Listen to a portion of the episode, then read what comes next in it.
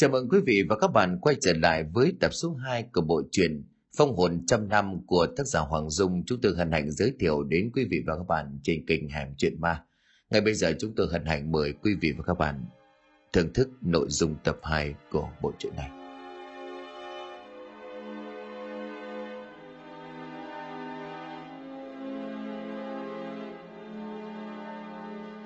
Anh nghi ngờ nhẹ đặt cả giò cá xuống rồi thật khẽ bước lại gần.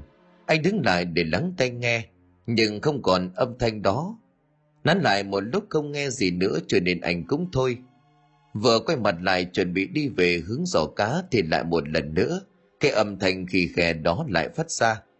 Lần này nó gần hơn lúc nãy. Anh quay lại và định hướng được chính xác, quyết định tiến sâu hơn vào bên trong.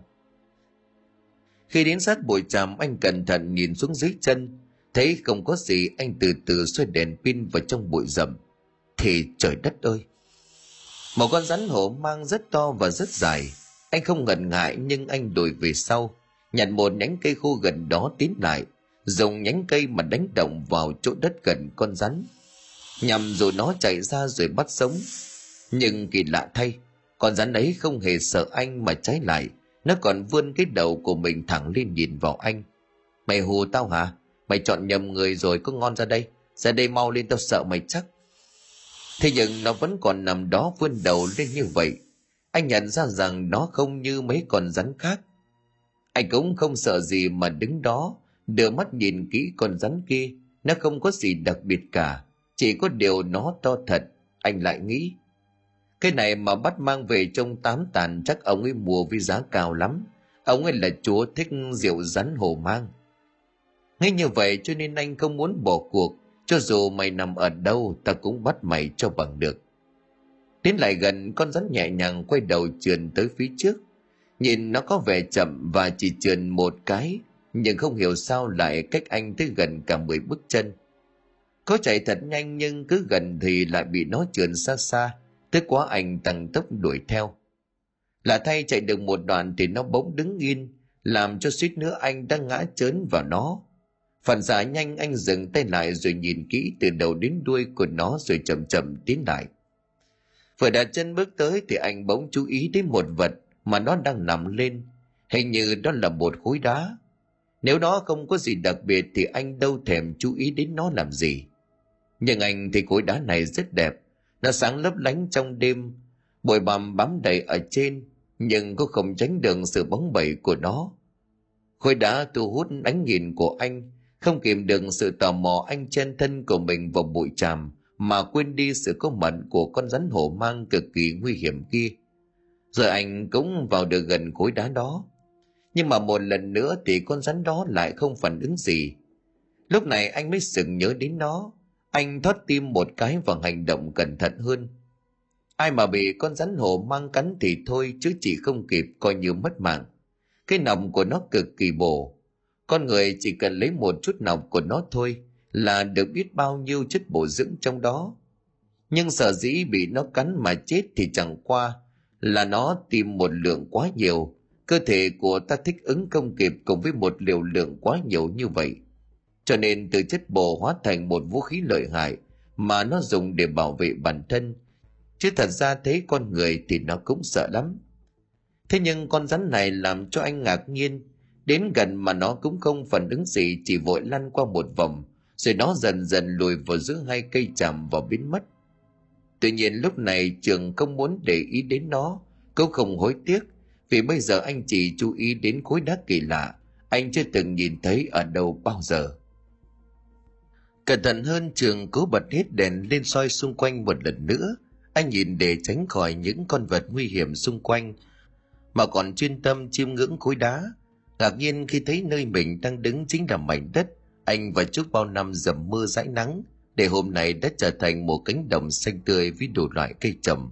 Trường liền thầm nghĩ, sao ngộ vậy ta? Bao năm mình đã cày xới trên thửa ruộng này, sao không phát hiện ra khối đá này vậy?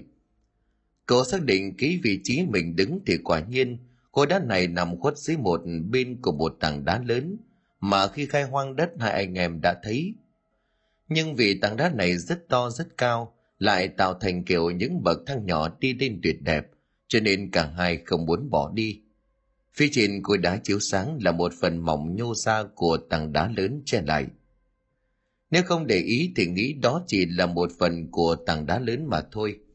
Bây giờ về đêm tự nhiên nó phát sáng, chờ mới có thể dễ dàng nhìn thấy nó. Anh chậm chậm ngồi xuống soi đèn vào từng chỗ một trên và xung quanh khối đá. Nó là khối đá hình tròn, đường kính khoảng năm tấc, cao đầu đó khoảng hai tấc. Anh dùng bàn tay phủi cho bớt bụi đi, rồi ngồi đó mà nhìn. Khi lớp bụi rơi xuống đất tuy không hít được, nhưng cũng không giấu được sự bóng bẩy của nó. Sờ tay vào, anh có cảm giác rất mát lạnh. Trên bề mặt hình như có khắc chữ gì đó mà nhìn không hiểu, rồi anh lẩm bẩm một mình. Mình phải cố gắng đem nó về mới được, nó đẹp quá trời mà, đem về làm của lạ chơi. Nghĩ vậy anh đưa hai tay xuống và nâng lên, nhưng nó rất nặng, thân hình vạm vỡ lực lưỡng của một võ sĩ như anh mà cũng không thể nâng nó lên được. Thế là anh ngồi bẹp xuống đất, hai tay ôm lấy khối đá, hai chân đạp mạnh vào cạnh tảng đá lớn để lấy sức mà đẩy nó lên. Hì hùng một lát thì bỗng nhiên chân của anh đạp phải một vật gì đó dài dài cứng cứng, như là thanh sắt đạp bên trong tảng đá lớn. Anh dùng chân đạp vào vật đó thêm một lần nữa thì nó ngã xuống khe đá.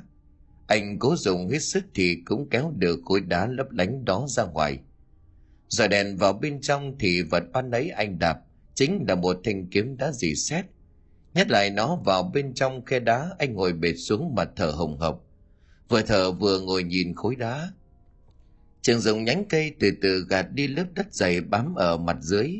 Phía dưới nó không bóng nhảy như là mặt trên, cũng không có khắc chữ gì lên đó cả.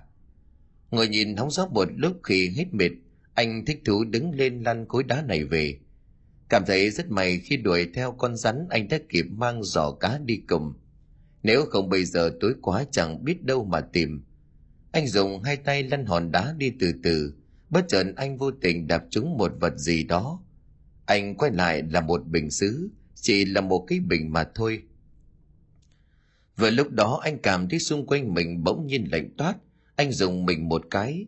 Thế nhưng anh nào muốn chú ý đến việc này, anh chỉ nghĩ đơn giản là một cơn gió thoảng qua, hơi lạnh một chút vậy thôi. Như vậy còn có lợi cho anh nữa, vì lúc này anh vẫn còn đang đổ mồ hôi khắp người do vận công. Rồi cứ như vậy anh gắng sức để lăn khối đá này về nhà, vừa cầm giò cá và đồ nghề câu, vừa phải lăn khối đá to đẹp này, cho nên anh khá vất vả. Nhưng nghĩ đến chuyện mình có được vật lạ, anh quên hết tất cả mệt mỏi. Hệ hồng đến gần một khối rồi anh mang được về nhà. Lúc này đã là gần nửa đêm. Trong nhà của Trúc đã ngủ từ lâu. Anh lăn tảng đá đến chỗ hiên nhà rồi để yên đó mà chạy nhanh vào nhà. Trường gõ cửa buồng của Trúc và hấp tấp gọi: Trúc ơi, Trúc ơi.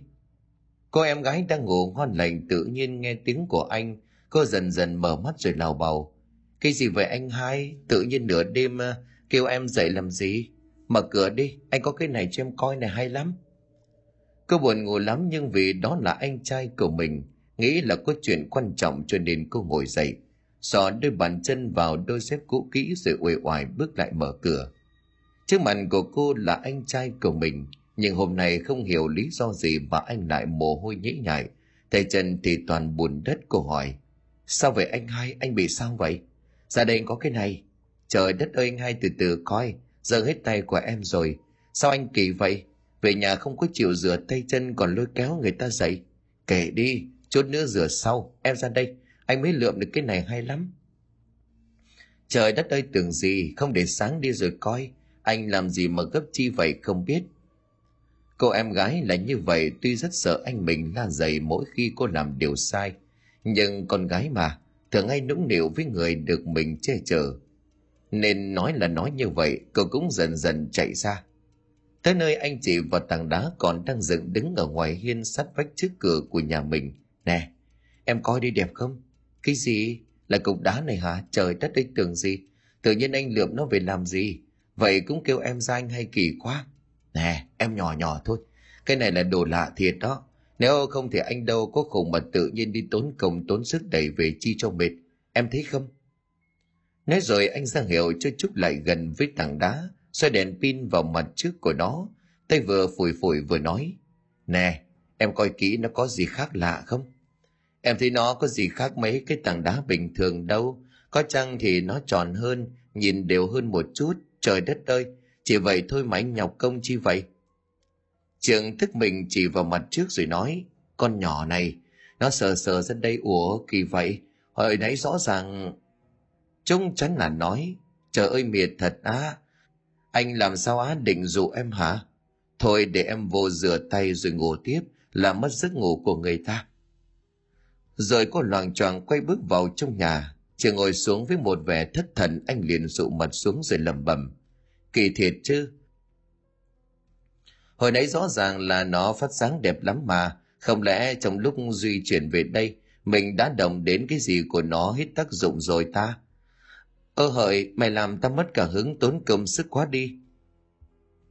Nói rồi anh chán nản xoay tảng đá lại định đần cho nó nằm xuống, chỉ lỡ như không may nó ngã xuống ai ở đó thì nguy hiểm. Nhưng mà vừa xoay được nửa vòng khi mà mặt trước nó quay ra ngoài sân, á à kìa nó phát sáng, Trúc ơi là Trúc, ra đây mau lên. Lúc này Trúc đang đi từ sau nhà lên, tay còn chưa kịp khô thì vừa tích cửa buồng thì lại là anh hai kêu nữa, trời đất ơi khổ quá anh hai, lại là chuyện gì nữa đây? Em không muốn giơ tay nữa đâu, em mới rửa xong đó. Ờ anh biết rồi, nhưng mà em ra đây nhanh lên, nó đang phát huy tác dụng nè. Em ra trễ coi nó hết đó, nhanh lên anh nói thiệt đó. Cậu cũng cố gắng chiều lòng ông anh kỳ lạ này. Khi ra đến ngoài không chờ Trúc nói gì, anh chỉ vào mặt tảng đá rồi nói, em đứng xoay mặt vào nhà đi, em đứng đối diện với nó. Ờ đúng rồi, em thích gì không? Và rồi không chờ lâu Trúc hình như cũng đã nhìn ra được sự kỳ lạ có phần đẹp mắt này. Cậu đứng nhìn hết gần một phút đồng hồ mà im lặng. Này Trúc, Trúc, ờ dạ. Em làm sao vậy? Có thấy gì không? Em thấy rồi, nó phát sáng đúng không? Ngộ quá anh hai. Ủa nhưng mà hồi nãy sao em không thấy vậy? Hình như cả anh cũng không thấy nữa mà đúng không? Ờ đúng là như vậy, nhưng mà từ khi nó phát sáng giống y như là hồi nãy lúc anh mới gặp nó á. Tuy là phát sáng không như đèn dầu, không đến độ để soi sáng được, nhưng mà từ đó đến giờ anh em mình chưa gặp cái này lần nào. Thế lạ cho nên anh cố mang về để làm của lạ chơi. Trong làng này không ai có ngoài anh em mình hết nè phải không? Dạ thì đúng là như vậy, nhưng mà không biết nó phát sáng như vậy cho đến khi nào. Rõ ràng hồi nãy em có thấy gì đâu chứ. Ờ anh cũng nghĩ vậy. Giá như mình có chụp hình nha, anh sẽ chụp lại rồi rửa ra để dành chơi. Cứ như vậy hai anh em sợ mất đi tác dụng của nó. Vậy là Trường và Trúc cứ ngồi đó mà ngắm. Được một lúc Trường nói, thôi nhìn đủ rồi, cũng chỉ có vậy thôi, mình vô nhà ngủ đi, để rồi ngày mai anh em mình ra coi coi nó còn phát sáng không. Nói rồi anh dự định giấu nó đi, thế nhưng mà nó to và nặng quá, biết làm sao bây giờ. Anh không muốn giấu mọi người làm gì, nhưng dự định sẽ theo dõi nó xem thế nào. Nghĩ vậy cho nên anh liền nói, thôi việc này tạm thời vậy đi, em khoan hễ nói với ai, vì mình chưa chắc điều gì. Lỡ như mình khoe rồi người ta tới xem mà nó không phát sáng thì quê lắm. Dạ thì anh cứ để đó đi, anh chỉ cần lật úp nó lại thôi, thì nó như một tảng đá bình thường thôi mà. Ờ, vậy mà anh không nghĩ ra, em gái anh giỏi quá. Trời đất ơi em mà. Nè em tránh ra đi, nó nặng lắm. Trúc bước vào cửa nhà hướng mắt ra ngoài sân. Trường thì nghĩ anh sẽ rời nó ra một chút rồi an tâm lật xuống. Đơn giản là anh sợ nó ngã vào vách nhà thôi. Anh đang loay hoay chật vật với nó thì bỗng nhiên Trúc tự nhiên vỗ tay một cái và kêu, à em biết rồi, khoan anh hai. Trời đất ơi, nhỏ nhỏ lại thôi, đang là nửa khuya đó cô nương. Ôi chết em quên. Mà nè, anh thử xoay nó vào vách đi anh hai. Sao vậy? Thì anh cứ xoay nó đặt vào trong cho em đi. Chịu ý của em, anh liền xoay người vào trong nhà. Trúc nói với giọng vừa đủ, nè anh coi đi, thấy chưa? Trường nhìn lại một cái rồi phân vân đáp, ờ nó không phát sáng nữa, không lẽ... Nè, có thể lắm anh hai, bây giờ anh thử chịu khó một chút nha, anh xoay nó trở ra giống như khi nãy đi. Lúc này Trường không chần chừ xoay trở ra và kỳ thực nó lại phát sáng. Trúc cũng không giấu nổi sự tò mò và thích thú của mình, cứ vội bước ra bên ngoài mà nhìn. Đó đó anh hai, anh thấy rồi, ngộ quá ha. Này em gái, kỳ này anh em mình có đủ quý rồi nha, Bà con bà thấy cái này chắc họ cũng ngạc nhiên lắm. Mà em nghĩ là do ánh trăng đó anh, chứ nãy giờ anh soi đèn vô đó nó có phát sáng đâu. Ờ anh cũng nghĩ vậy. Thôi vào ngủ đi anh hai, ngày mai mình khám phá tiếp. Sáng nay Trường bật dậy sớm, anh chạy ra mân mê tảng đá một chút rồi cầm chổi quét dọn sân vườn. Trước từ trong nhà bước ra, mắt nhìn về Trường vui vẻ rồi lên tiếng. Hôm nay anh hai siêng dữ vậy, lo phụ anh dọn dẹp đi rồi còn ra đồng. Chiều dù mấy đứa trong xóm tới nhà mình hát chơi rồi khoe tảng đá, để sân vườn dư dần tụi nó lại cười cho. Chưa không nói gì mà bắt tay ngay vào công việc cùng với anh hai. Cô quét dọn trong nhà, lau chùi những bộ bàn ghế tre mà Trường đã kỳ công lên rừng chặt tre, miệt mài đục đẽo mấy tháng trời. Công việc xong xuôi, hai anh em ra ruộng tiếp tục việc đồng áng. Trước khi đi, Trường còn chạy lại vỗ vỗ, vuốt ve tảng đá vài cái rồi mới chịu vác cuốc ra khỏi nhà. Trúc mỉm cười nhìn Trường rồi giễu cợt. Anh hai giống trẻ con quá, vậy mà suốt ngày la dạy em không nghiêm túc. Ờ ha, không có hiểu sao từ lúc có tảng đá này anh như trẻ con vậy, thôi phải nghiêm túc trở lại. Dọn dẹp xong việc nhà, Trường và Trúc mang gương mặt hớn hở ra ngoài đồng, khiến cho ai cũng chú ý. Người đầu tiên lên tiếng là Uyên Thi. Ủa hai người hôm nay làm gì ra đồng muộn mà ai cũng tủm tỉm cười từ nãy đến giờ? Làm Thi ở bên kia nghe ba nói mới để ý chạy qua. Trúc vừa mở miệng định nói gì thì Trường đành nói trước. Thi ơi, tối nay qua nhà anh chơi nha, anh mới kiếm được đồ chơi đẹp lắm. Là cái gì vậy anh Trường? Ờ thì qua đi rồi biết, nói ta không hết được sự độc đáo của nó đâu. Vậy để tối em rủ thêm mấy đứa nhá. Ờ đúng rồi, rủ đông lên cho anh Trường vui. Trường quay sang em gái rồi gần giọng. Em sao vậy Trúc, làm như mình anh vui vậy? Thì lúc này liền giảng hòa. Thôi thôi hai anh em đừng cãi cọ, đi chơi lại còn được đờn ca nữa, ai mà không vui. Trường nghe vậy thì đồng tình. Phải đó, để nhắn cái thằng Lâm giáng câu nhiều cá tôi nướng ăn chơi. Trúc liền tiếp. Ủa có rủ anh Lâm hả, vui vậy? Thì liền nói. Nghe nói tới anh Lâm coi bộ mặt của bà sáng quá. Trường quay sang hưởng ứng. Ừ ha, thì nói anh mới nhận ra đó. Trúc liền dậm chân xuống đất ngoe ngoẩy bỏ đi rồi lầu bầu. Mệt hai người quá, bình thường mà cứ chọc chọc đúng là suy bụng ta ra bụng người. Hai người ở đó mà tâm sự đi. Thế bộ điều của cô mà Trường và Thi phải bỏ ra đất. Thi nói. Thế con đi làm lẹ đi anh Trường, hẹn tối nay gặp nha. Không đợi cho Trường trả lời, Thi nhanh chóng đi về ruộng nhà mình. Phụ ông bà Phú tưới tắn bắt sâu nhổ cỏ bên cánh đồng. Chiều đến nhà Trường và Trúc vui như ngày hội, đứa thì nấu ăn, đứa thì nướng cá, có đứa thì ngồi đàn ca cùng với Trường, Trúc và Uyên Thi. Người lớn thấy vui cho nên cũng bỏ cuốc bỏ câu nghé vào tham gia cùng bọn trẻ.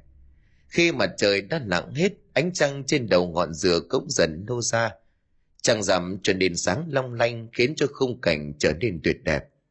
Trường lúc này mới tuyên bố.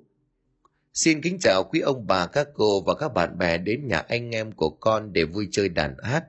Không phụ lòng của mọi người, có có một vật này, muốn tất cả cùng được chiêm ngưỡng.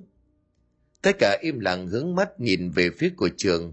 Trường từ từ bước lại tảng đá dựng bên một góc nhà, mà thanh niên liền lên tiếng. Ê tảng đá coi bộ đẹp ha, vùng mình quá trời đá, chắc hôm nào phải kiếm một tảng về lau chùi chơi cho vui. Một thiếu nữ liền nói chen. Trời ơi tảng đá thôi làm chi mà đẹp, trong vườn nhà tôi thiếu gì. Một cụ già liền tiếp lời. Thôi thôi để từ từ coi, không lẽ tảng đá nó cũng khoe làm gì. Phải người đứng bên cạnh hưởng ứng. Phải rồi, cái gì cũng từ từ, chưa có chi vội bình luận. Trong lúc mọi người đang nói chuyện thì Trường lăn tảng đá từ từ ra giữa sân. Lâm phụ giúp anh đưa nó lên một mô đất cao nhất trong sân để cho mọi người dễ dàng quan sát. Vợ phụ Trường Lâm vừa nói. Tảng đá có gì hấp dẫn mà lôi ra cho mọi người coi vậy? Đẹp lắm, mày cứ từ từ sẽ thấy. Trường và Lâm cùng lật ngửa tảng đá lên. Tất cả mọi người mắt sáng rực trầm trồ nhìn về phía đó. Ánh sáng từ mặt tảng đá phát ra lung linh huyền ảo cả một góc trời. Có người trầm trồ nói. Ô đẹp quá, sao lạ dữ vậy? Chỉ là một tảng đá bình thường, sao có thể phát ra ánh sáng tuyệt vời đến vậy? Uyên Thi liền quay sang nói với Trúc. Đẹp y như là ánh đèn sân khấu vậy đó bà. để mai mốt tôi về may tấm màn răng lên hai cái cây dừa, để mà tảng đá ở giữa thành một sân khấu hoành tráng. Đúng rồi đó bà, tôi cũng nghĩ vậy luôn. Nghe tin lạ cho nên ông Tưởng và ông Phú cũng lò dò nhủ nhau tới xem. Quả nhiên hai ông ngẩn ngơ khi tận mắt chứng kiến ánh sáng tuyệt vời của tảng đá đang phát ra từ trong sân của nhà trường. Ông Tưởng bước lên rồi hỏi, Trường nè, con kể lại chuyện tảng đá cho mọi người nghe đây con. Dạ thưa chú, dạ thưa bà con, hôm qua con đi câu vào buổi tối có một con rắn to từ trong bụi chạy ra, hăm he con. Định bụng sẽ bắt về nó bán kiếm tiền mua vải may cho Trúc mấy bộ đồ mới. Thế nhưng mà khi đuổi theo thì nó cứ bỏ chạy, chạy mãi mà nó dừng lại nằm ngay trên tảng đá này. Để ý kỹ thì con thấy tảng đá sáng long lanh và con rắn cũng biến mất. Mang về nhà con với em Trúc thử đi thử lại mấy lần rồi ngộ ra. Tảng đá này chỉ sáng một mặt và đặc biệt phải có ánh trăng chiếu vào nó mới phát sáng. Mọi người liền ồ lên ngạc nhiên thích thú, ông Tưởng liền nói tiếp. Vậy tới mai làng ta, ai có gì thì mang tới đó, chúng ta cùng hát dưới trăng mừng cho anh em của thằng Trường, có một cái vật quý ở trong nhà nha bà con. Cả đám liền reo lên đồng tình, hay quá Trường làng. Trước khi ra về ai cũng bước tới sờ tay vào tảng đá rồi mới chịu đi. Hôm sau như đã hẹn, Uyên Thi mang tới một tấm màn màu đỏ thật đẹp, sang lên hai cái cây dừa hai bên xõa dài xuống đến đất. Trường và Lâm khiêng tảng đá dàn lên bên dưới chân để màn không bay, và quả nhiên ánh sáng chiếu rọi lên rèm tạo nên một sân khấu lung linh sắc màu. Trường mang đàn ra ngồi bên cạnh tựa người vật tảng đá, khẽ lên mấy khúc năm ai réo rắc. Không hẹn không ai kêu mà Uyên Thi cũng tự động bước lên hát theo. Rất bài mọi người liền vỗ tay khen ngợi hết lời. Thế rồi mấy thanh niên nữa cũng chạy vào mang đàn của Trường sang ngồi bên cạnh Hòa Trung. Lần lượt hết người này đến người kia, thay phiên nhau lên hát. Lâm tự nhiên trở thành một em xê lúc nào không hay. Đến khuya ai nấy đều ra về cười hớn hở, mấy cậu bác luôn miệng nói, trời đất ơi tảng đá đẹp quá, anh em tụi bay hên thiệt đó. Chẳng tảng đá này có thần linh hay sao đó chứ, tự nhiên sao mà nó phát sáng cho được. Chắc là thằng Trường nó có duyên với thần đá. Thôi cô về mai lại ghé chơi nha, tụi con đàn hay quá. Thôi chú rảnh rảnh tao ghé bay chơi. Thôi chú về rảnh tao ghé bay chơi. Mấy đứa đàn tao phê cái lỗ tài quá, mau văn nghệ cả chục năm bây giờ sống lại. Chào tạm biệt các cô chú thì Lâm và Uyên Thi ở lại để tập tuồng như đã hẹn. Lâm lên tiếng hỏi, ủa định chơi tuồng gì vậy mấy đứa? Trúc lên tiếng, còn chưa biết tuồng gì hả, để má phổ biến cho con nghe nha. Lâm cầm cây đàn gõ nhẹ lên đầu của Trúc, má của sắp nhỏ nói cho đàng hoàng nha, không là ăn no đòn đó. Trúc giận dỗi ngồi xuống cúi đầu xuống không nói nữa. Trường và Thi cứ nhìn Trúc rồi đại nhìn Lâm, nhưng hiểu ý cho nên Lâm bỏ đàn xuống chạy tới bên Trúc, nâng mặt cô lên rồi nói, thôi mà Trúc, giỡn xíu đừng có giận, đang chơi mà giận mất vui lắm. Trường với Thi đang cười kia kìa. Quay sang nhìn thấy hai người kia bật cười cho nên Trúc liền nói, cười đi, ba người chơi luôn em không có thèm chơi nữa. Lâm lúc này vội lên tiếng, không chơi thì thôi, mai mốt ba tuổi này chơi đừng có tham gia vào nha. Thi liền vội vàng khuyên can, thôi thôi ngay họ bớt giận, bắt đầu đi không là khuya rồi đó. Lâm trở về bên cạnh Trường ôm đàn lên, còn Trúc vẫn ngồi tại chỗ không nói gì. Thi ngồi xuống bên cạnh cô rồi cả ba người nghe Trường nói, bây giờ nhóm mình sẽ đóng tuồng Tiếng Trống Mê Linh của tác giả Việt Dung Vĩnh Điển nha. Uyên Thi sẽ đóng vai của Trưng Chắc, Trung sẽ đóng vai Trưng Nhị, Trường đóng vai Thì Sách, còn Lâm đóng vai Tô Định. Lâm lên tiếng, ok bắt đầu đi, tao hào hứng quá rồi. Nói rồi Trường và Lâm mang đàn vào bên trong, còn Uyên Thi lấy ra những bộ trang phục cổ mà cô đã sưu tầm mấy ngày hôm nay. Trúc chạy đến reo lên, ê đồ đẹp quá, tao bộ nào vậy mày? Thì hai bộ đồ nữ tướng này nè, mày thích bộ nào lấy bộ đó. Ờ bộ nào cũng đẹp, tao thích màu vàng cho nên lấy bộ này nha. Nói rồi Trúc choàng ngay lên người, quả nhiên trông cô xinh đẹp và oai phong. Uyên Thi cứ nhìn chăm chăm làm Trúc phải hỏi, ủa sao mày nhìn tao dữ vậy? Tại mày mặc bộ đồ đó đẹp quá, vậy mày cũng mặc vào cho tao xem đi. Trông nói thì mới nhớ, cho nên cô cũng từ từ choàng bộ đồ nữ tướng còn lại lên người. Trông cũng đứng hình khi nhìn Thi không chớp mắt. Thi hỏi: Cái gì ghê vậy bà? Mày đẹp quá Thi hả? Trường và Lâm bước ra đứng sững người lại, nhìn hai cô mà không tin vào mắt của mình. Thế lâu quá hai người vẫn chưa ra, cho nên Thi và Trúc cả hai định chạy vào gọi.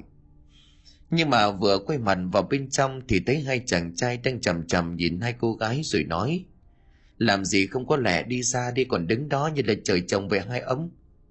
Cả hai liền bước ra rồi cùng đáp: À à, ra liền đây, bị kiến cắn đau quá, đừng gãi ngứa chút.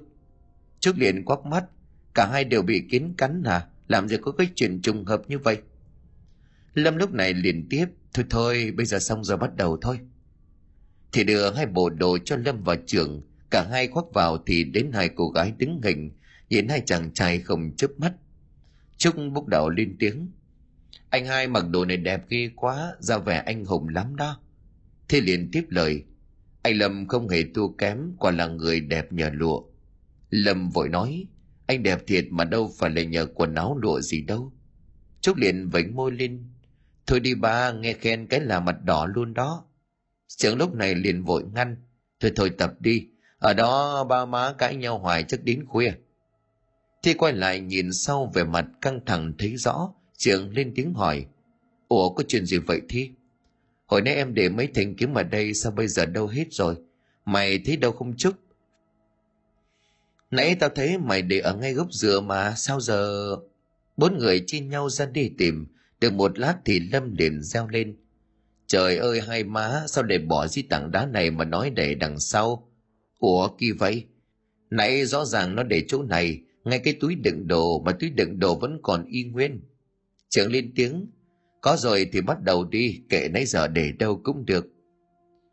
Cả bốn người đang say sưa diễn thì bỗng có một âm thanh như là ngựa phi dồn dập, bốn cặp mắt đều nhìn về hướng đó. Tất cả đều ngạc nhiên khi mà thấy một tàu dừa bị rơi và phi lộc cọc trên sân. Bề trên là thanh kiếm của Trường đang cầm. Giật mình nhìn lại tay mình thì anh ta không thấy kiếm đâu. Thế hiện tượng lạ, cả bốn cứ dối mắt nhìn theo tàu lá dừa trên sân đang uốn lượn. Thanh kiếm trên đó cũng tạo ra những đường múa thật tuyệt hảo. Là dân trong nghề võ như Trường và Lâm rất say mê những chiêu thuật này, cho nên quên hết sợ hãi mà chăm chú ngắm nhìn. Trung và Thi thì ngồi sát lại nhau, hai cô gái khẽ run rẩy hỏi: Thi nè, bà thấy gì không? Thấy sao không bà? Sao ghê quá vậy? Tôi cũng không hiểu luôn á. Đang chăm chú nhìn thanh kiếm chuẩn bị đâm mạnh vào gốc dừa thì bỗng nhiên nó rơi xuống, tàu lá dừa cũng thôi chuyển động. Lâm liền lên tiếng: Trời đất ơi tiếc quá, đang xem hay mà. Trường cũng suýt xoa: Đường kiếm này đẹp quá mày, tổ sư hiển linh chỉ dẫn cho mình sao á? Trúc liền lên tiếng: Bộ hai anh nhìn không có sợ hả? Trời đất ơi nhìn đã sợ lắm rồi cô nương, anh với thằng Trường chăm chú để học nghề, hai đứa không chịu tận dụng mà xem. Thi liền nói chen: Thôi đi, sợ dùng muốn chết nè, ở còn đó mà ngắm kỹ, học nghề. Ủa mà tổ linh hiển thị thật hả? Anh đâu có biết đâu, hồi đó nghe cha anh nói, trước khi diễn thì trước khi tập tuồng thì nên cầu tổ nghiệp phù hộ cho hát hay diễn giỏi. Còn vụ hiển linh như vậy thì anh cũng chưa có nghe bao giờ. Bàn tán một lúc lâu thì Trường lên tiếng: Thôi khuya rồi, để tao đưa Uyên Thi về, còn mày thì cũng về sớm đi, không thì bác Hồng trông đó. Ờ thôi tao cũng về. Trúc liền lên tiếng: Ủa vậy rồi, vậy rồi. Nói đến đó mặt cô thoáng lộ vẻ sợ hãi, nhìn về tàu lá dừa đang nằm ở góc sân. Lâm liền hiểu cho nên liền nói: Thôi tối rồi, mày đưa Uyên Thi về lẹ đi, tao ở đây phụ Trúc dọn dẹp xíu, mày quay trở lại tao về luôn cũng chưa muộn. Ok vậy tao đi nha. Trường đi rồi, Trúc bắt đầu dọn dẹp quần áo, đồ đạc và cầm chổi quét sân. Lâm nói tiếng ở lại phụ giúp, chứ anh mang đàn ra ngồi tựa vào tảng đá gầy say sưa. Trúc lúc này nhìn ngứa mắt cho nên lên tiếng nói: Bộ anh không có cái chuyện làm hay sao mà ngồi đó đàn sướng vậy? Đâu có đâu, ngồi động viên tinh thần Trúc đó mà. Thôi anh làm mà phụ công việc đi, chứ tôi không có cần động viên tinh thần gì cả. Nhưng mà anh sợ cái tàu lá dừa đó quá. Lâm vừa dứt câu thì Trúc quăng luôn cây chổi trên tay chạy về anh. Trúc đưa tay định ôm Lâm nhưng chợt khựng lại, cô đưa ánh mắt giận dữ nhìn Lâm rồi nói: Anh bị điên hả? Giờ anh tự nhiên làm hết đi nha, đang sợ gần chết anh còn nhắc lại. Lâm liền cười lên: Thôi em quét tiếp đi, anh dọn lá dừa này cho. Nói rồi thì Lâm mới đứng lên khiêng tàu lá bỏ ra khu vườn gần đó. Nhà Trúc có một mảnh đất trống có trồng ít rau và cà, còn lại thì bỏ lá dừa, trái dừa khô lâu lâu nhóm lửa nướng cá và làm củi trụm. Công việc vừa hoàn tất thì Trường cũng về tới. Trúc liền reo lên: À, anh hai về rồi. Lâm liền cười nói: Làm gì vui dữ vậy, cứ như bà nãy giờ ở nhà với tôi bà sợ lắm không bằng. Trường liền tiếp lời: Bộ mày ăn hiếp em gái của tao hay gì vậy? Mày hỏi thử coi bộ nãy giờ có ăn có hiếp gì nó đâu. Trúc nũng nịu nói với Trường: Anh không ăn hiếp gì đâu mà chọc ma em làm em sợ muốn chết. Trời đất ơi tưởng gì, sao mày nhát ít vậy Lâm? Trường và Lâm cười phá lên. Trúc giận dỗi bỏ đi vào thẳng bên trong. Lâm nói: Tảng đá này mày không cất đặt đâu đi, để ngoài này sợ nhiều người dòm ngó. Nãy giờ ta thấy mấy người đi đường liếc vào đây hoài. Thôi kệ mày ơi, ở đây cho đẹp, dù sao thì cũng là làng mình, ai lấy thì coi như mỗi nhà chia nhau sở hữu một thời gian vậy. Ờ mày nghĩ vậy cũng được, thôi tao về nha. Ok mày, mày chiều mai qua phố tao dạy mấy đứa nhỏ học võ nha. Hôm bữa có năm sáu đứa mình tao dạy được, tụi nó thích quá trời cho nên dạo gần đây tụi nhỏ kéo tới đồng quá tao không kham nổi. Ok, cho tụi nhỏ nó biết võ nghệ sau này cũng an toàn hơn. Ờ tao cũng nghĩ vậy, thấy tụi nhỏ chăm chỉ tao cũng dạy thấy có tinh thần lắm. Vậy thì chào nghe, hẹn mai gặp lại. Lâm đi rồi Trường ngồi ôm tảng đá ngắm nghĩ một lát mới chịu vào nhà đóng cửa lại. Một buổi chiều nhạt nắng, Trường đang đứng luyện võ một mình thì có một người lạ bước vào, đứng trước mặt của anh rồi chậm rãi lên tiếng: Tôi chào cậu. Trường nhìn thấy người đàn ông lạ mặt một lát rồi nói: Dạ chào chú, hình như là chú không phải là người làng này. Đúng rồi cậu, tôi là thương lái ở vùng khác, chuyển đi sưu tầm mấy vật lạ khắp nơi mang bán. Nghe nói tảng đá của nhà cậu vừa đẹp và có thể phát sáng cho nên tôi muốn mua. Dạ thưa chú, con không bán đâu, để ở nhà ngắm cũng vui mà. Làng này thiếu gì đá đẹp, nhưng mà tôi dân nơi khác cũng không dám tự tiện vào làng các cậu, vì vậy cho nên tôi mới hỏi mua. Cậu có tiền rồi lại tìm tảng đá khác về bán tiếp. Dạ thưa chú, con còn khó khăn mới đưa được nó về đây cho nên con không bán. Vậy thôi, cảm ơn cậu, tôi đi. Dạ con chào chú. Người làm ăn vừa đi khỏi thì có một người khác tiến vào lớn giọng gọi: Có ai trong nhà không? Trường lên tiếng: Đang đứng đây bộ không có thấy sao mà còn hỏi. Ủa mày là chủ nhà này hả? Tao tưởng dân nào ghé chơi. Có gì không chú? Ông ta đưa chỉ tay vào tảng đá: Cái đó là tảng đá nghe dân chúng đồn đại phát sáng trong đêm hả? Đúng rồi, chú muốn coi tối ghé lại. Thôi tao nghe nói nhiều khỏi cần coi cũng biết. Bây giờ tao mua mày bán không? Chú định mua bao nhiêu? Một trăm lượng vàng. Thôi bấy nhiêu không đủ sức công con mang từ ngoài ruộng kia về đâu. Ông ta quay lại nói: Có tảng đá thôi thì ghê vậy, nghèo mà mày đặt chi tiền à? Chợt thấy thái độ của ông ta khó ưa cho nên hỏi giá, chứ thật tình anh đâu muốn bán.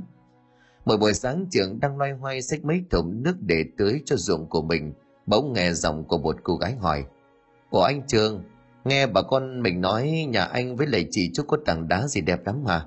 Đúng rồi em, mà hôm bữa làng mình tới chơi để xem không có hả? Hôm đó em bận việc bên nhà cho nên không qua được, tối nay em qua nhà anh chơi được không? Được chứ, rồi thêm đông đông qua nhà anh đàn hát chơi, mà em biết hát đàn gì không? Đàn thì em không biết, còn hát em mê lắm, thế nhưng mà hát cũng nghe tạm thôi. Nếu anh biết đàn thì em qua nhà anh chỉ giúp. Được mà, qua nhà anh có nhỏ Trúc hát được lắm, với bạn cũng hay qua nhà anh chơi tên là Uyên Thi đó, em biết không? Cô ấy hát hay lắm. Cô gái mặt hơi giận: Nhỏ Thi là con nhà giàu nên em ít chơi, mấy đứa nhà giàu chảnh thế mồ. Không có đâu em, Uyên Thi tuy nhà giàu nhưng mà vui vẻ, tình cảm khiêm tốn lắm. Nhưng mà hôm nay em qua nhà anh chơi, anh nhớ đừng rủ nhỏ đó qua nha. Không đợi cho Trường trả lời, cô gái quay đi, gương mặt buồn như muốn khóc. Trường đứng trông theo, chưa hiểu lý do gì thì một giọng nói làm cho anh bừng tỉnh: Làm gì mà chọc giận người ta rồi anh Trường? Ủa Thi, anh đang không biết sao cố giận nữa mà em biết cố hả? Biết sao không? Làng này có nhiều đứa cũng cùng tuổi đâu mà không biết. Nhà đó tên Lành, ở cách nhà em năm căn. Thấy dễ thương xinh xắn, thích rồi đúng không? Làm gì có, anh thấy lạ cho nên hỏi vậy thôi. Mà tối nay qua nhà anh chơi với nhỏ Trúc nha. Thôi hẹn với người ta còn bày đặt rủ em. Nói rồi Thi đi rất nhanh. Trường gọi với, Thi Thi ơi. Nghĩ rồi Trường đứng cười một mình. Anh Trường, con nhỏ khùng này mà làm tao hít hồn. Làm gì anh hai đứng cười một mình như ma nhập vậy? Ủa, tao có chuyện vui thì tao cười, bộ cười là ma nhập hả? Vậy anh hai có chuyện gì vui kể em? Hỏi đi mày, nằm mơ tao cũng chưa kể cho mày nghe đó nữa, chuyện vui lắm. Thôi mà anh hai kể em nghe đi, em không nói anh bị ma nhập nữa. Muộn rồi cưng. Nói xong Trường xách nước tiếp tục tưới. Trúc đứng vùng vằng một lát thấy mọi người xung quanh nhìn mình cho nên đành bỏ đi. Chẳng vui thầm trong bụng vì chọc tức được cô em gái, chứ thật ra anh có chuyện gì đâu để mà kể. Tới đến y như hẹn, nhỏ Lành tới nhà của hai anh em chơi. Nhà Trúc coi bộ hiếu khách, hễ đứa con gái nào tới nhà chơi, cô đều vui ra mặt, kể hết chuyện này đến khoe chuyện nọ. Nhưng Lành chỉ muốn trò chuyện với Trường. Từ một lát Trúc cũng thấy chán bỏ đi tới hoa màu sau nhà. Trường ngồi đàn hát với Lành mà ánh mắt cứ nhìn ra cửa trông xem Thi có đến không. Thế đầu bộ ngó nghiêng của Trường cho nên Lành lên tiếng hỏi. Ủa, bộ anh Trường chờ ai mà cứ ngó ra cửa hoài vậy? À, anh có chờ ai đâu. Tại ngồi đàn sẵn trong nhà cho nên là quen. Tưởng anh chờ ai em buồn lắm đó. Ủa mà anh chờ ai thì có gì đâu Lành buồn. Em cũng không biết, mà em cũng thấy buồn vậy thôi. Nhà Trúc thật vô duyên lúc này nói chen. Anh Trường anh có bồ rồi đó bà. Lành không nói gì với Trúc mà quay sang anh Trường. Bộ thiệt hả anh Trường? À, à anh... Trường không biết phải nói sao vì trong bụng đã để ý bên Thi, nhưng không biết Thi có tình ý với mình không. Nếu nói hay không thì sợ Lành đem lòng yêu mình khó xử. Còn nói chắc chắn Lành sẽ hỏi ai. Nói là Thi thì không thể, vì nhà Thi giàu có mà cũng không biết em ấy có chịu hay không. Trời cho mình một trận mất nước. Ngập ngừng như vậy là anh Trường chưa có rồi. Không không phải, tại tại anh... Thôi đừng ngập ngừng nữa, em hiểu lòng của anh mà. Giờ em về, mai rảnh em lại ghé chơi nha. Tôi về nha Trúc. Ờ chào bà, nhớ là ông Trường cũng có bồ rồi nha, đừng có để ông ấy dụ dỗ. Lành hơi buồn cũng ráng nở một nụ cười với hai anh em rồi vội vã ra về. Vừa đi cô vừa nghĩ bụng, về là anh Trường có bồ thật rồi, mình không còn hy vọng gì nữa. Khi nhà chỉ còn lại hai anh em lúc này Trúc lên tiếng. Ủa anh hai, sao không nói người yêu của anh là Thi để cô Lành khỏi hy vọng tội nghiệp người ta? Mày tào lao quá Trúc, ai biết Lành cô yêu thương tao không? Mà Thi với tao có cái gì đâu mà mày cứ nói đặng Thi nó chửi tao banh xác. Mày lo chuyện mày với thằng Lâm đi. Anh hai bớt xàm đi nha, em với anh Lâm như nước với lửa mà anh cũng chọc được hả? Ta không biết, ta thấy kỳ kỳ sao á. Thôi em không giỡn với anh nữa, em đi ngủ đây. Quá ngại ngùng cho nên Trúc bỏ đi một nước vào nhà. Trường ngồi lại một mình và thầm nghĩ. Ủa mà Thi giận mình thiệt hay sao, hôm nay không thèm qua chơi vậy. Mà thôi để mai ra đồng gặm giường hỏi thứ, bây giờ phải đi ngủ cái đã. Hôm sau ra đồng Trường cũng không thích Uyên Thi đâu, nhưng mà anh cũng không dám thắc mắc, sợ nhờ Trúc lại la lên thì khốn khổ. Về đến nhà thì ngoài sân đã có một vị khách lạ, ngồi sẵn trên bộ bàn ghế tre thần thái rất tự nhiên. Vừa thấy anh em về tới ông ta liền lên tiếng. Tôi chào cậu, cô cậu có phải là anh em Trường Trúc không? Dạ đúng rồi chú, con là Trường, đây là Trúc em gái của con. Tôi nghe nói hai anh em cậu có tảng đá ban đêm có thể phát sáng đẹp lắm. Dạ đúng rồi, tới khi có trăng nó mới phát huy tác dụng, nếu không bận việc gì chú cứ ngồi đây uống trà với anh em con rồi xem tảng đá. Vậy thì tốt quá, cảm ơn cậu. Nói rồi ông khách vui vẻ ngồi xuống lại chỗ cũ. Trường vào trong mang ra một bình trà nóng, còn Trúc thì đi lo nấu ăn. Trò chuyện với nhau một lúc thì Trường và ông khách kẻ đàn người hát rất vui, làm cho Trúc không thể nào nấu ăn yên được, cho nên cô chỉ làm đơn giản mấy con cá chi chiên giòn và chén nước mắm tỏi thật cay, rồi cũng chạy ra tham gia hát vài bài. Đến lượt đông khách hát thì Trúc chạy vào bưng cơm dọn lên cái bàn ngay chỗ của hai người đang ngồi. Món cá chê chiên giòn thơm phức, làm cho Trường và ông khách bỏ đàn bỏ ngắt vội lên tiếng. Trời ơi, món này ngon quá, đã lâu rồi tôi không được ăn đó. Con thì ăn hoài mà thấy cũng muốn chảy cả nước miếng. Vậy thôi chú với anh hãy ăn đi cho nóng. Vừa ăn cả ba vừa chuyện trò vui vẻ.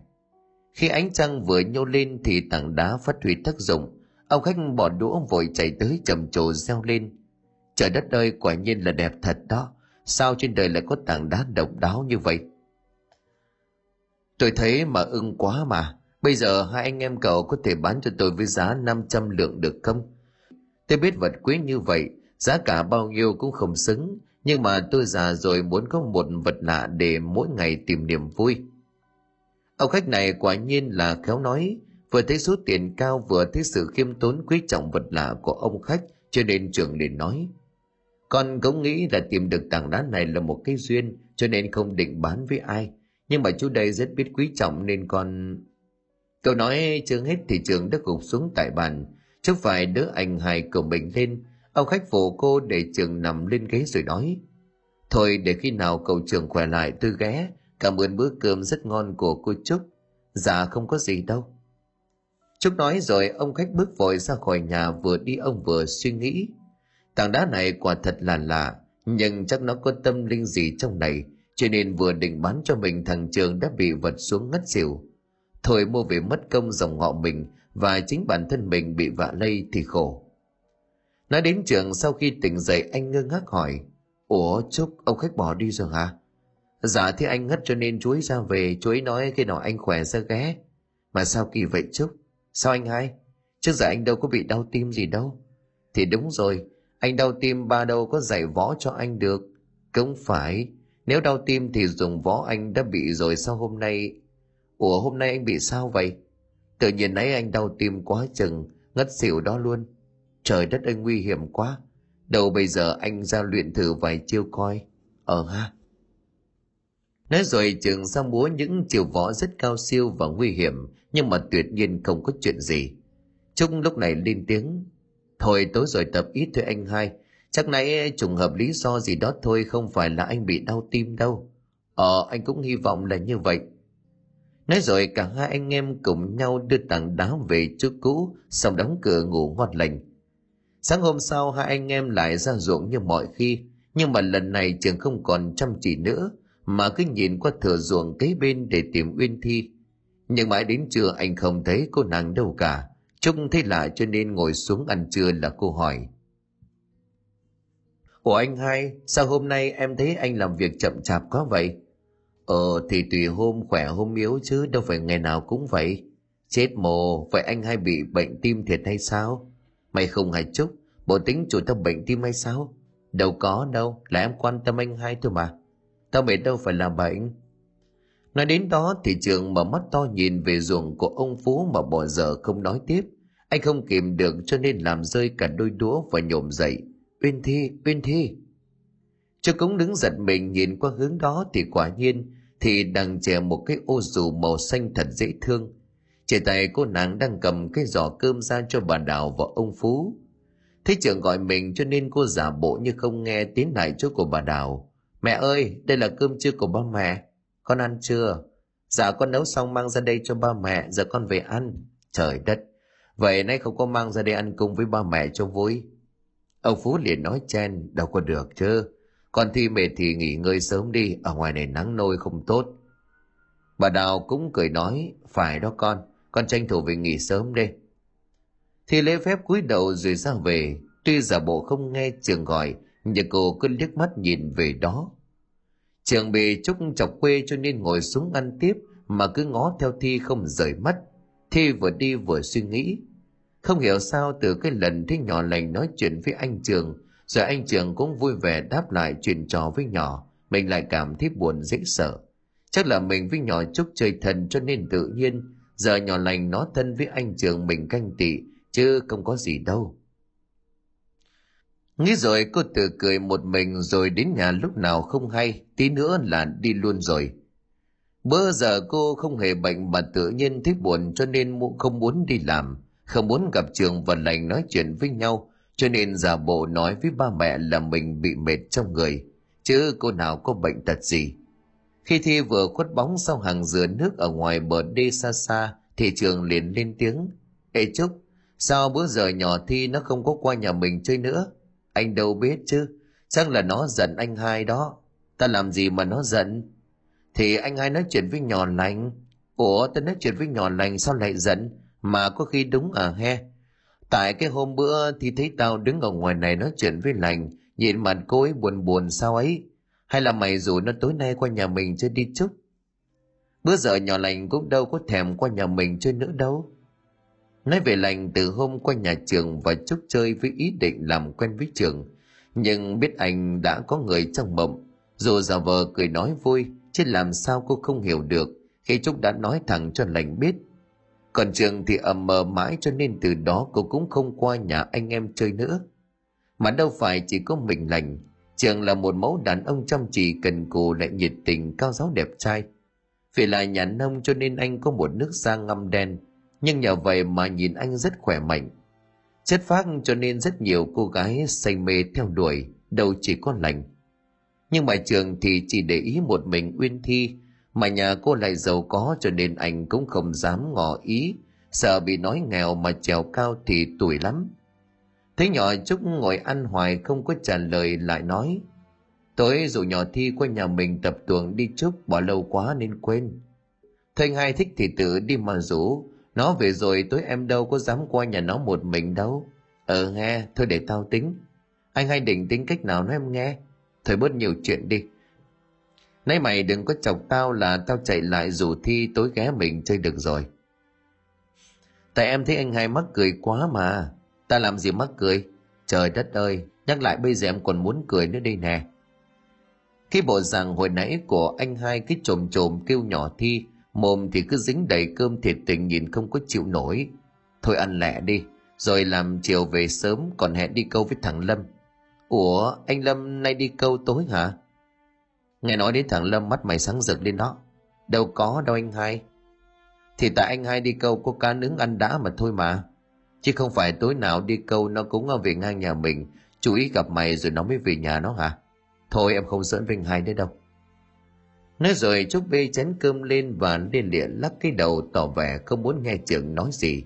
Trường cũng đang suy nghĩ cách để gặp Thi, cho nên anh không chọc nhỏ em gái nữa. Anh cũng không hiểu tại sao mới hôm không gặp Thi mà đã cảm Thi trống vắng, rất nhớ, rất buồn. Chiều cả hai anh em về nhà sớm, tắm rửa xong Trường đang ôm mớ cần câu và xách cái thùng ra tới cửa để đi câu cùng Lâm, thì gặp một người lạ đang tiến vào bên trong nhà của mình, cho nên anh đứng đó để chờ đợi. Người này đi một chiếc xe với hai con ngựa kéo tuyệt đẹp, đằng sau còn có một người nữa đi theo. Thế ông ta ăn mặc oai phong, tướng đi mạnh dạn thông thái, còn người đi theo sau thì đen đúa cao ráo, lại mang vác theo một túi đồ, cho nên Trường đoán hai người này có thể là chủ tớ. Quả đúng như dự đoán của Trường, vị khách kia bước vào cúi đầu chào rồi nói: Tôi là phú hộ tùng ở làng bên, còn đây là gia đình của tôi. Nghe tin anh em cậu có tảng đá thần kỳ cho nên muốn tới xem thử được không? Thế kiểu cách thể hiện giàu có cho nên Trường cũng không ưa mấy, nhưng là vì khách lớn tuổi cho nên anh cố khiêm nhường trả lời: Dạ, tảng đá của nhà con cũng chỉ là một tảng đá bình thường, vô tình đi câu thấy đẹp cho nên con mang về. Có điều là mỗi khi trăng lên nó phát sáng màu sắc rất là đẹp thôi. Nhưng mà bây giờ còn sớm quá nên là không có gì lạ. Xin chú hôm khác quay lại buổi tối để thấy được ánh sáng đó. Không sao đâu cậu, tôi có nghe kể rồi. Bây giờ để tôi vào xem hình thù nó ra sao, cũng không cần khi phát sáng. Trường thấy khó chịu nhưng cũng không có cách nào từ chối, cho nên đành bỏ mớ cần câu xuống, dẫn đồng khách vào trong sân. Vừa trông thấy tảng đá thì ông ta liền lên tiếng ngay: Ồ, tảng đá này đó hả? Khi nó chưa phát sáng thì cũng đã đẹp rồi. Hình dạng rất lạ, như ai đó cố công mài rũa từng góc cạnh vậy. Mà sao nó còn tỏa ra được hơi nóng quá xá nữa nè. Vừa nói lão ta vừa đưa tay sờ khắp mặt đá rồi khiêng lên thử, nhưng không hề lay chuyển. Thấy thích thú quá cho nên lão ta liền nhập đề ngay: Hôm nay tôi đến đây là muốn mua tảng đá này với giá năm trăm lượng, cô cậu có bán không? Chờ thấy thái độ của ông khách này quá kiêu ngạo, phần cũng đã hẹn ông khách kia trở lại, cho nên anh đáp: Dạ thưa chú hạ, Anh em con nghèo thật, nhưng có tảng đá này tối bạn bè đến chơi, nhìn ngắm sắc màu của nó cũng thấy vui lắm. Lão ta không hề tỏ thái độ bực bội mà lại chuyển sang thân thiện. Không sao, chuyện mua tảng đá cũng chỉ là phụ thôi. Cái chính là tôi tới đây để mời cậu cậu ăn một bữa cho nó vui. Sẵn trả tới tối để được ngắm qua tảng đá một lần cho biết. Vừa nói ông vừa nhìn tên gia đình. Như hiểu ý, anh ta liền lôi ra một chai rượu tây dơ lên rồi tiếp lời ông chủ. Đây là loại rượu quý mà ông chủ nhà tôi cất công du hành mấy năm mới chọn được, chỉ dùng để mời khách quý thôi. Chờ thấy chai rượu rất sang trọng, anh từng xem trong phim cho nên tò mò. Mắt của anh sáng rực nhìn vào chai rượu. Chưa kịp nói gì thì ông khách lại nói tiếp. Mà hôm nay không chỉ tôi mang một chai đâu, tới hai chai lặng, cho nên là mình cứ thư thả ăn nhậu cho đến khi trăng lên để tôi được chiêm ngưỡng tảng đá này cho nó thỏa lòng hiếu kỳ. Nhìn chai rượu tây mà Trường quên cả lời hứa đi câu với Lâm, cho nên anh cười trả lời. Dạ cũng được chú, phải để con nói nhỏ em con làm mớ cá nướng ra nhậu chơi.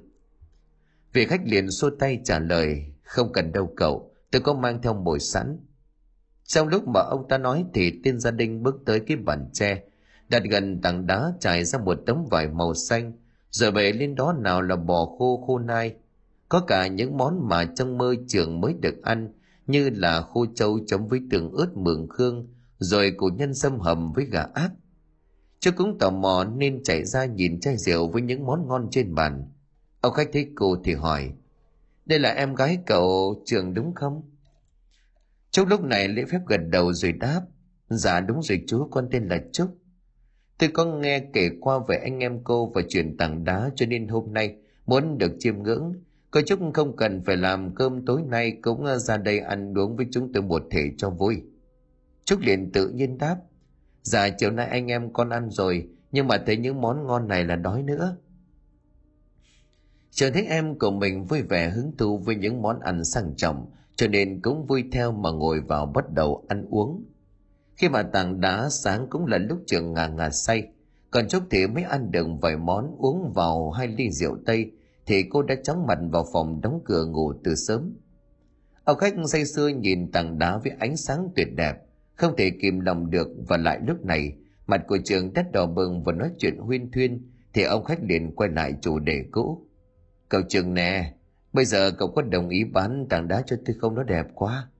Giờ chú muốn bao nhiêu? Tôi trả cậu năm trăm lượng luôn đó. Anh em con rất cần tiền để làm ăn, nhưng năm trăm lượng thì con đang hứa với một người khách khác rồi, nên không bán cho chú được. Ông khách liền nghĩ bụng, thì ra đã có người đặt mua cho nên nó không bán cho mình, thôi đành ra bỏ thêm một ít tiền nữa. Vậy bây giờ bảy trăm lượng cậu chịu bán không? bảy trăm lượng hả? Tiền nhiều quá, nhiều đó anh em con giàu luôn rồi. Vậy cậu đồng ý chứ?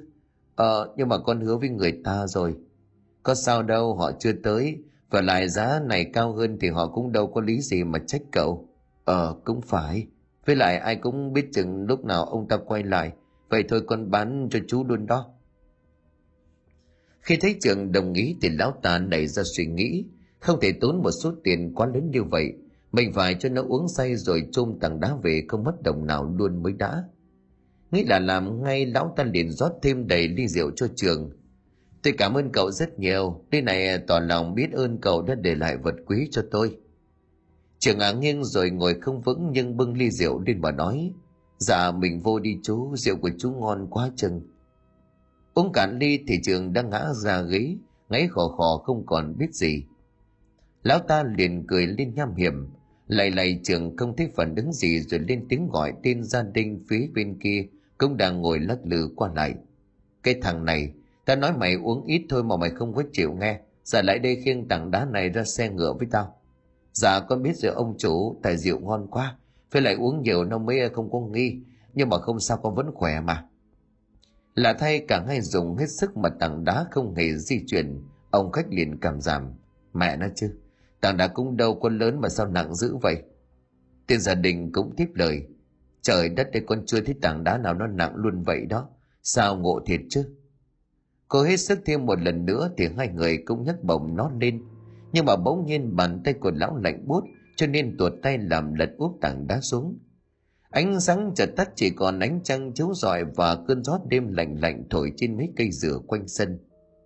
Phần không khiêng lên nổi, phần tự nhiên tảng đá lạnh buốt và không còn ánh sáng nữa, cho nên lão ta vội nói: "Thôi về đi mày, không chừng tảng đá này có ma quỷ ngự ở trong này cho nên như vậy. Giờ mang về không chừng sau này gặp họa thì cũng không biết đâu mà đỡ." "Dạ đúng rồi đó ông, con cũng nghĩ như vậy." Thế là cả hai liền vội vàng chạy ra đánh xe ngựa đi ngay, không dám chần chừ thêm giây phút nào. Sáng hôm sau, Lâm đi cầu sẵn ghé qua để trách móc Trường một trận. Thấy anh ta nằm dài ở ngoài ghế thì lấy làm ngạc nhiên. Lâm liền lay lay rồi gọi: "Trường ơi Trường!" Trường mở mắt ra rồi nói: "Ủa ta đang đâu vậy? Sao tao ở nhà mày vậy lắm?" "Mày không à? Nhà mày chứ đâu nhà tao." "Ủa vậy kỳ lạ. Mày xin lỗi nha, hôm qua có kẹo nhậu ngon quá nên không đi câu. Bởi vậy mà mày tào lao lắm đó, làm tao đi câu đêm một mình sợ ma gần chết." "Trời đất, cái thằng già đầu sợ ma. Thật đi câu hoài có gặp ma nữ nào đâu." "Thì tại mày đi câu đêm quen, tao nào giờ có đi câu, cứ thấy lành lạnh ươn ớn sao ấy." "Thôi vậy mày đi câu đi, tối nay tao đi câu một mình, ngày mai tao ở nhà mời mày qua đền tội, mà mày nhớ rủ cái nhỏ Thi qua chơi nhé, lâu quá rồi tụi mình không tập quên hết." "Thôi được rồi mày nghỉ đi, tưởng dù tao ai dè là chủ yếu con Thi." "Ê không có nha, tại bốn đứa mới đủ tập bộ tuồng chứ." Ngồi nói chuyện thấy nắng cũng đã lên cao, Lâm không trồng gạo Trường nữa rồi lật đật mang câu mang giỏ đi vội ra sông. Trường cũng mệt mỏi ngồi dậy thu dọn chiến trường rồi vào phòng ngủ thêm một giấc. Chiều đến Trúc và Trường lại về sớm. Xít rồi bà con mỗi lần thấy hai anh em về sớm là biết ngay tôi đến sẽ có đờn ca, cho nên ai nấy cũng hào hức nghĩ sớm theo hai anh em để tối qua hát vài bài cho đã nghiền. Đang trang trí lại cái sân khấu thì Trường nghe Lâm gọi: "Ê mày, có cần tao phụ không?" "Mày biết làm cái gì đâu phụ." Liền lúc đó anh nghe có một giọng nói khác: "Vậy em có phụ được gì không anh Trường?" Nghe tiếng nói quen thuộc, Trường mừng quá tuột tay ngã luôn từ trên cây dừa chỗ anh đang giằng tấm màn rơi thẳng xuống đất. Thuốc may có võ cho nên không sao, nhưng đã bị Lâm, Trúc và Thi cười trong một trận. Để phát tán cái không khí chẳng mấy hào hứng cho nên Trường đánh trống lảng ngay: "Mọi người ơi, hôm qua tôi câu được nhiều cá lớn lắm đó, mình tập tuồng xong ăn đã luôn nha." Nghe tới ăn uống thì cả ba người còn lại hưởng ứng ngay, vì chiều giờ chưa ai ăn uống gì cả.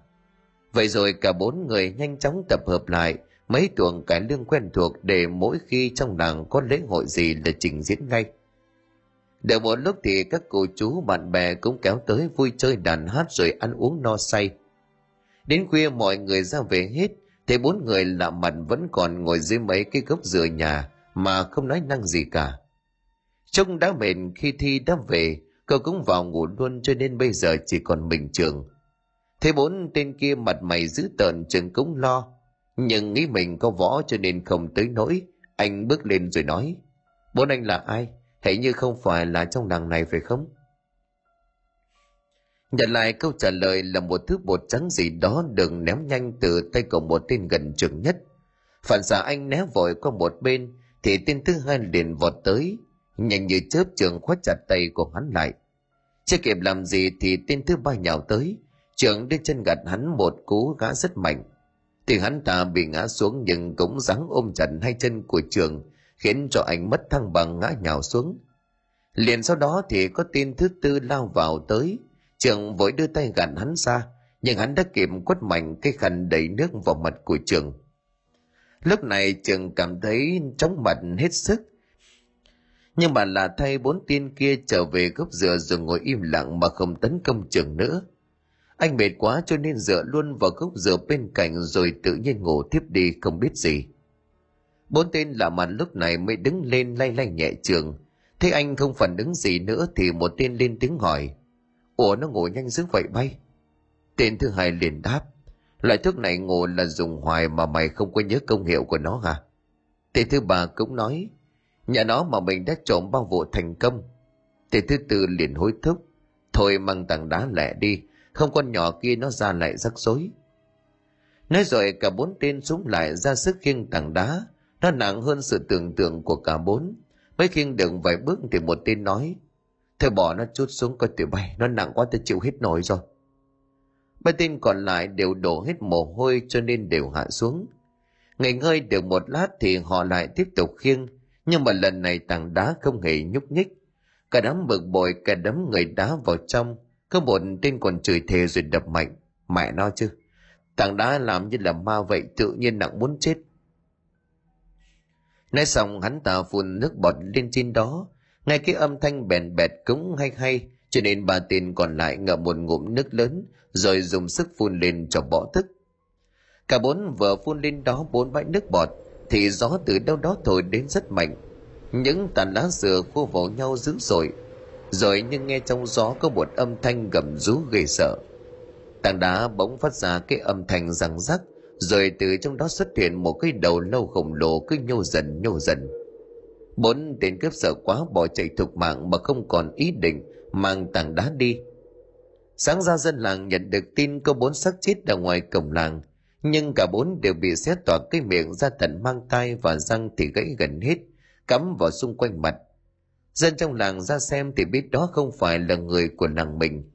Một ông già lúc này lên tiếng: "Trời đất ơi, sao chết thảm quá vậy, mà chết ở ngoài làng nữa chứ." Một người khác liền tiếp: "Hay là họ định vào làng mình trộm cắp cho nên vật chết." Người khác lại nói: "Làng mình trước giờ rất bình yên, nhưng mà đây là dân của làng khác tới, không biết có ý đồ gì không. Đây là vùng đất chiến tranh nên thực sự cũng không biết có chuyện gì xảy ra không nữa." Ông Tưởng lên tiếng: "Thôi mình cứ để họ ở đây đi. Nếu tối nay vẫn còn chưa có người tới nhận xác thì làng mình sẽ chôn cất họ trong làng luôn vậy." Nghe lời của trường nói cho nên mọi người ai nấy đều trở về công việc thường ngày của mình. Tới đến mọi người ra xem thì không thấy bốn cái xác đó đâu. Có người thì nghĩ họ đã được thân nhân tìm thấy và mang về. Có người lại nghĩ không thể nào nhanh như vậy. Cả bốn đều tìm thấy. Chỉ là thần linh không muốn bốn cái xác đó được chôn trong làng cho nên đã biến cho mất xác. Thật không may khi mà bốn tên trộm vừa rồi có một tên là con trai của ông khách mới dạo gần đây tới mua tảng đá của trường với giá bảy trăm lượng. Ông đã dùng chiêu trò nhưng không mang về được. Lần đó lão đang nghĩ là có chuyện tâm linh. Thêm một lần này con của lão bị chết thảm thương thì lão tức lắm. Chuyện là đêm hôm con của lão chết đã về báo mộng rằng mình bị một ma nữ là con chăn thành tinh đã dùng đuôi xiết cổ hắn cho đến chết, mà khi hắn đi trộm tảng đá không thành. Theo trong mộng con trai báo thì lão dẫn người đến làng của trường để tìm con. Không khó khăn gì khi vừa đến cổng làng là đã thấy xác con của mình nằm co quắp, thè lưỡi ra ngoài, hai con mắt trợn trừng, xác cứng đờ nằm đó. Tức giận lão bỏ ra một số tiền thuê người trà trộn vào làng của trường, bằng cách này cách khác để tung tin lên cho mọi người biết tảng đá đó có ma. Dân làng cũng nửa tin nửa ngờ cho nên ai ai đi qua nhà của trường cũng nước mắt vào bên trong, nhìn xem tảng đá có gì lạ không. Từ khi nghe cái tin đồn đó thì không ai dám đến tới nhà của trường và chúc chơi. Chỉ có Lâm và Thi thì không ngần ngại vẫn đến chơi cả hát thường xuyên. Một hôm tập xong tuồng, cả bốn người ngồi nói chuyện với nhau, Trường lên tiếng: "Ê Lâm, tối mai tao với mày đi xa xa, kiếm câu nhiều cá về làm sinh nhật cho nhỏ Trúc đi mày." "Không được, lâu lắm rồi không có cá lớn nướng nhậu cũng thèm." Viên Thi vội nói: "Ủa, ngày mốt là sinh nhật của Trúc hả?" Trúc hãnh diện đáp: "Đúng rồi đó, năm nào sinh nhật tao anh Trường cũng tổ chức vui lắm." "Ồ, ngày mốt là sinh nhật của Thi luôn đó." Ba người còn lại mở tròn mắt nhìn Thi ngạc nhiên và vui mừng. Trường lên tiếng: "Trời đất, tưởng Trúc với Thi bằng tuổi thôi, ai ngờ cùng ngày sinh luôn thì quá vui rồi." Lâm cũng tiếp lời: "Vậy ngày mốt Thi qua đây, hai anh làm sinh nhật cho hai đứa luôn nha." Trúc liền reo lên: "Đúng rồi đó Thi, nghe mày sinh cùng ngày với tao, tao vui dễ sợ luôn á." Thi liền cười mà đáp: "Dạ, để ngày mốt em xin ba mẹ rồi qua lại chơi luôn cho vui." Bàn bạc xong xuôi thì trời cũng đã về khuya, cho nên Lâm đưa Thi về giúp Trường. Tiện đường Lâm ghé về nhà mình luôn, khỏi đợi Trường quay về nhà thì Lâm mới đi được.